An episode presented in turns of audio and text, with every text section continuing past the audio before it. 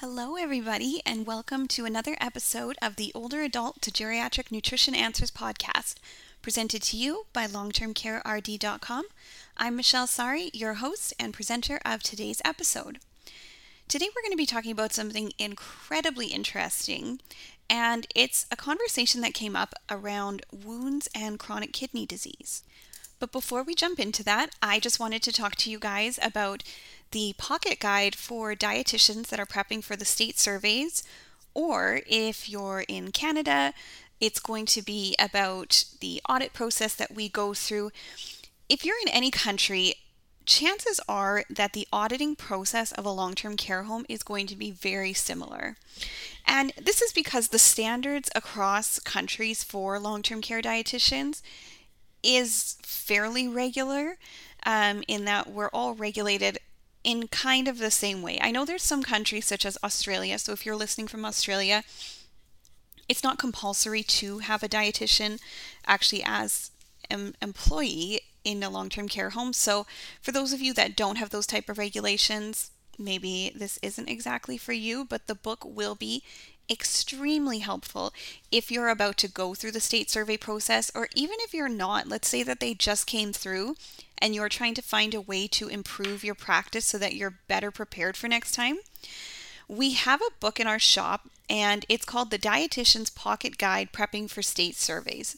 So it is, I wrote it myself, obviously. I did extensive research I talked to a couple dietitians that were previously state surveyors, and if you're looking for those interviews, I do actually have them on the website, and I'll link them in the show notes here.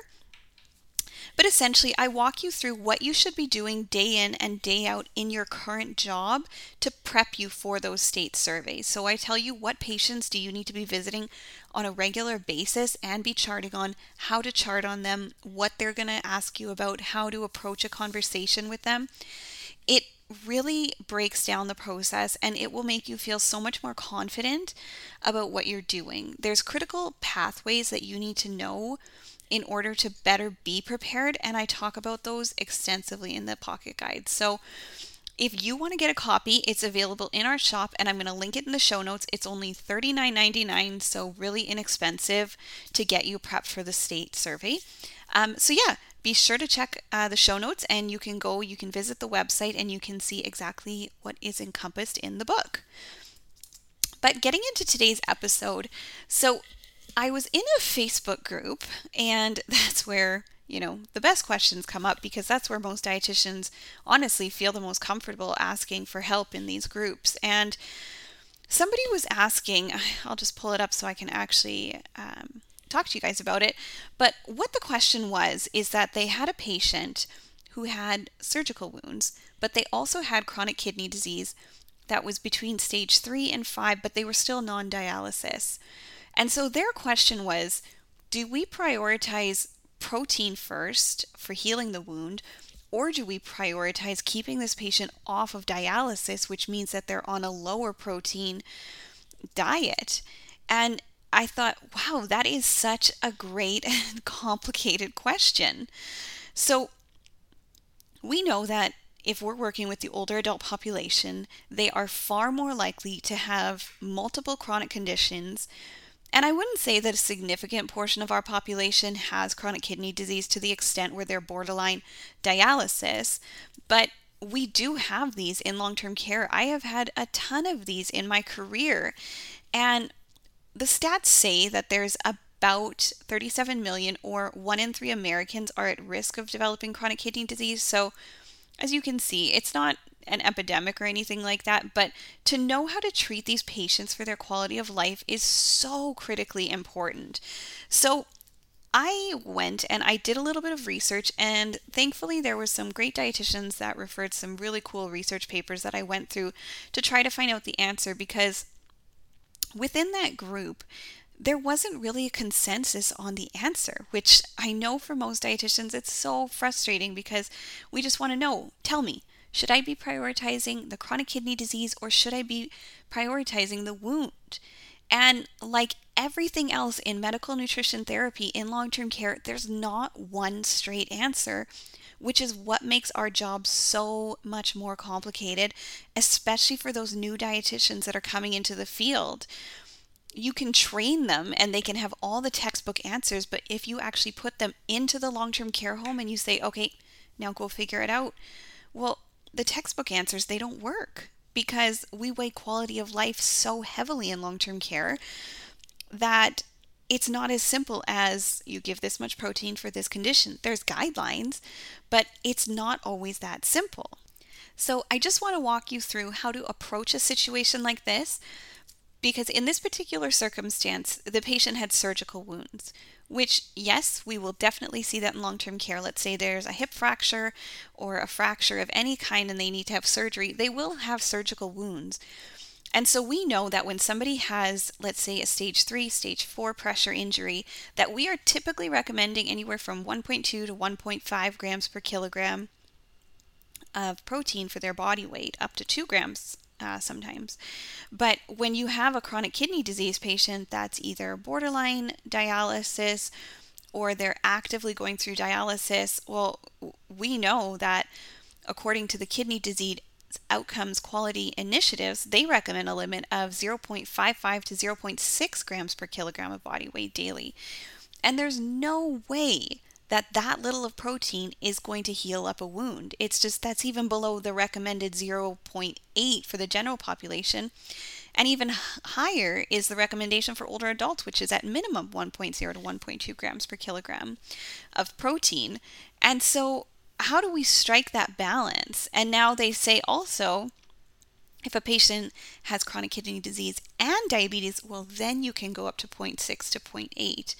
And so we're looking at these initiatives and these recommendations that come out. And when I talk about pressure injury and wound protocols, I'm going according to the National Pressure Injury Advisory Panel or the NPIAP, which is kind of the gold star of recommendations. And so it's hard to know where that balance is. And so I just want to tell you a little bit about how to approach a situation like this. Because it's not so much that I can give you the straight answer and say, this is exactly what you need to be doing. What I can do though is I can guide you on how to get to the right answer for the patient. I am a huge advocate of person centered care and making sure all of your nutrition care plans are individualized. So that means that the patient and their loved ones need to be involved in the decision making process about what recommendations and what nutrition interventions are going to happen because we go through the nutrition care process. No matter what the situation is, you're always starting at nutrition assessment, giving a nutrition diagnosis. And in that nutrition assessment, you're going to be interviewing the patient and their family in order to find out okay, once we have that assessment piece, the diagnosis, we know what's wrong. So, you know, uh, increased protein needs due to pressure injury. Um, and so from there, we need to set goals, nutrition goals in order to set those nutrition goals, the patient has to be involved in the planning of those goals because you, as the dietitian, don't get to dictate what the nutrition goals are in that circumstance. You get to give the patient all the information and you get to help them determine what the goals should be. So it's really important that we don't forget that that is the key piece in this whole situation. Now, if a patient is not currently on dialysis, and that means that we want to keep them off of dialysis when we're going to the patient and their loved ones. I'll just keep referring to the patient, but you do want their loved ones to be involved if they are involved in their care. Um, you want to have the discussion that these are the protein recommendations to manage your chronic kidney disease in order to minimize the risk of you advancing to that dialysis stage. And then, on a separate note, these are the protein recommendations for us to be able to have the best chance at healing the wounds that you're currently having. Now, you can't guarantee the outcome of either one. So, if you go textbook and you simply give the lowest protein in order to keep them off dialysis, that's not to say that they're never going to advance to dialysis. And if you give the highest dose of protein in order to heal up those wounds, it's not to say that they're guaranteed to heal up those wounds. because there's always other medical factors that go into both of these situations. So there's other chronic conditions that will accelerate to dialysis. And there are, let's say, positional things, for example, that will make a wound worse. And if that is not a part of the care plan, then the wounds won't heal. So we can only talk to them really about the nutrition portion, and we want to make sure that we're staying within our scope of practice when we're discussing this. So always just keep focused on the role of medical nutrition therapy in both of these situations. And so essentially what you're presenting to them is that there's no one size fits all and i can't tell you as a patient what's the best route to go. What we want to simply do is we want to look at what are you most comfortable with in this situation. So you can strike a balance in there where let's say for example that you are going to increase the protein for a short period of time in order to try to heal up those wounds as fast as we can in order to knock the protein back to the more acceptable range for chronic kidney disease, pardon me. So you want to weigh what the quality of life is. So what would their nutrition goal be? Do you want to stay have a higher chance of staying off dialysis by keeping the chronic kidney disease low? Or do we want to try our best to heal up those wounds to increase comfort, reduce risk of infection, which those can lead to more serious health conditions. So, personally, and in my professional opinion, I would likely want to heal up those wounds as fast as possible. Because if you've been working in this population, but also if you've been working with wounds long enough, you know that if those wounds progressively get worse, so let's say they're only at a stage one, stage two, where we have a higher likelihood of them healing up, you don't want them to continue to progress to that stage three, stage four. Because if you've ever been involved in actually assessing them, so physically going into the room with the wound care nurse and looking, it is amazing in the worst way how deep those wounds can get, what tunneling can do, how they can get infected, and just the impact they have on someone's quality of life is terrible. And so I have seen some of the worst wounds in my career that I wouldn't wish on anybody. And there were obviously multiple factors that were going into the um, likelihood of these individuals having wounds.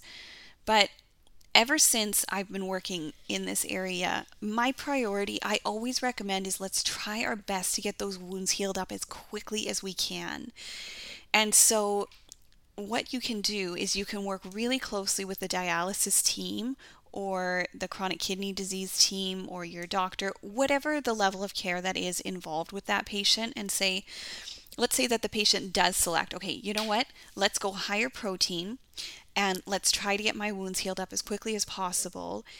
And you say, okay, then do you know what? You have to have a team meeting. So you're going to talk to the doctor, you're going to talk to them about your plan, and you're going to have a system in place. You're not just going to do this as an individual healthcare practitioner, you're working with the entire team because this could really send their blood labs out of whack. And so you really want to be monitoring those super closely.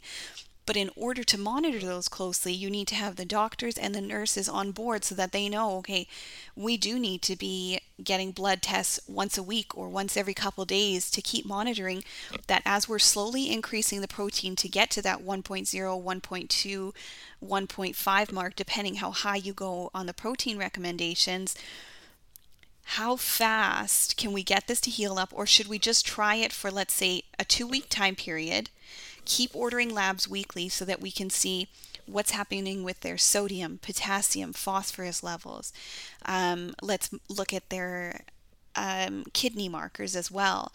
And so, if you have a total team approach to healing these wounds, you may only need to increase that protein for a month or less. But you need the whole team on board because in order for wounds to heal, It's not just a nutrition portion. It's making sure that that patient is on a turning schedule, making sure that they're getting their uh, the wound care nurse is getting in there and changing the bandages as frequently as they need to. So it's so important that we're doing this and monitoring the actual intake of the protein you can give a patient three meals a day with extra protein and all this kind of stuff, but if they're not actually eating that chicken breast that's on their plate, well, then we don't expect their wound to heal up that fast because they're not taking in the protein.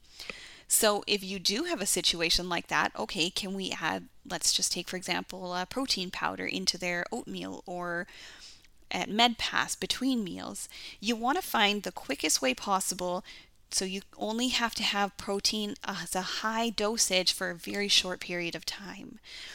So I hope that all this information helped you. I know that this can be a very challenging situation, but as long as you're really educating the patient and you're getting um, them on board with whatever their nutrition goals are, and getting the team involved to make sure that everybody has built this awesome care plan, that is going to be hopefully super successful, that's what we're looking for. So, I'm unfortunately I'm not able to give you just one answer as to what to do. It's going to be based on what does the patient want to do? What are their goals? Is their goal to stay off dialysis for as long as possible? Is their goal to get the wound healed up as fast as possible? Or do they want to take a more moderate approach and maybe just bump their protein up a little bit, but not outside of the recommended values to keep them off of dialysis. There's no right or wrong answer here. This is totally individual, and everybody gets to make their own healthcare decisions. All you can do as the dietitian is educate them on the risks, the benefits, your clinical opinion if they're asking that. So that's all I have for you today. I will be putting out an article on this at some point because I think it's such an important topic and it's certainly hard for new dietitians to know what's right and what's wrong. So, Thank you for tuning into today's episode. Be sure to like and follow the show on your Apple Podcasts or Spotify. Find us on Instagram and Facebook at Long Term Care RD. Find the website at longtermcarerd.com. And in the show description notes, you'll be able to find the articles that I talked about and the links for today's episode. Okay, we'll talk again next week.